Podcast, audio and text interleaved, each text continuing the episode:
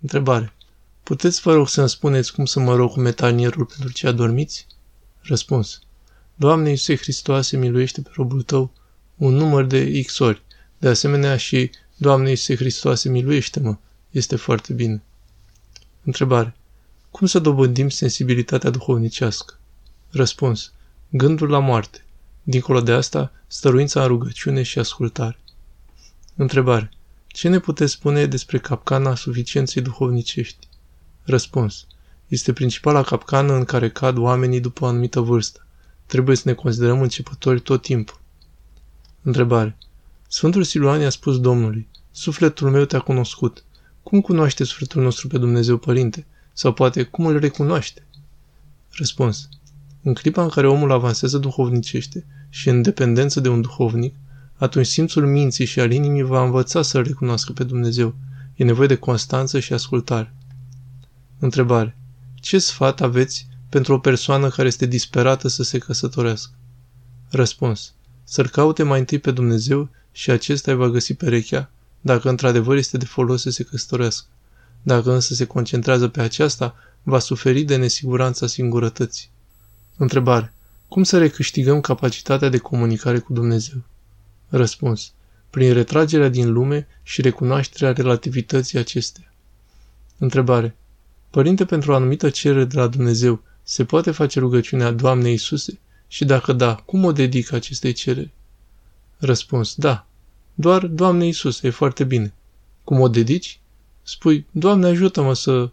Odată după care, Doamne Iisuse, însă să ai conștiința că Dumnezeu știe mai bine ce e de folos. Întrebare. Cum îmi poți schimba duhovnicul? Răspuns. Pur și simplu pleci. Caută pe altcineva care te ajută duhovnicește. Duhovnicul nu e stareț. Întrebare. Cum să însporesc iubirea pentru Dumnezeu? Răspuns. Prin rugăciune constantă, ascultare și mai ales lipsa grijilor inutile. Întrebare. Ce atitudine să am? Cum să răspund unui om sau oamenilor care au atitudine prin vorbă ironică față de mine? Eu mă fac că nu aud și nu văd și evident tac dar simt așa ceva rău în mine, ca o săgeată care mă doare și mă întristează și chiar mă sperie, iar efectul e de evitare pe cât pot a persoanelor respective. Răspuns. Să spui că pentru păcatele mele este și să te rogi pentru omul respectiv. Da, în general, cea mai bună atitudine este tăcerea. Este de înțeles durerea că oameni căzuți suntem, departe de desăvârșire. Întrebare. Există o vârstă limită până la care aș putea să mă călugăresc? Răspuns. Nu. Desigur, cu cât mai tânăr, cu atât mai bine. Întrebare. Minorii doar cu procură specială intră în Sfântul Munte? Am voie să vin cu cortul și să stau aici colo în vacanța de vară două-trei săptămâni? Răspuns. Minorii e mai bine să crească. După cum am spus în clip, Sfântul Munte este loc duhovnicesc și nu turistic. Nu este voie să veniți cu cortul. După cum am spus în clip, Sfântul Munte este loc duhovnicesc și nu turistic. Întrebare. Mă puteți ajuta, vă rog, cu înțelegerea mai detaliată a Proverbe 28, versetul 1. Cel nelegiuit fuge fără ca nimeni să-l urmărească, iar dreptul stă ca un pui de leu fără grijă? Răspuns. E vorba de conștiință, demonstrările conștiinței, de groaza descoperirii păcatului. De exemplu, să zicem că cineva a furat ceva, sau trăiește în adulter sau a omorât pe cineva.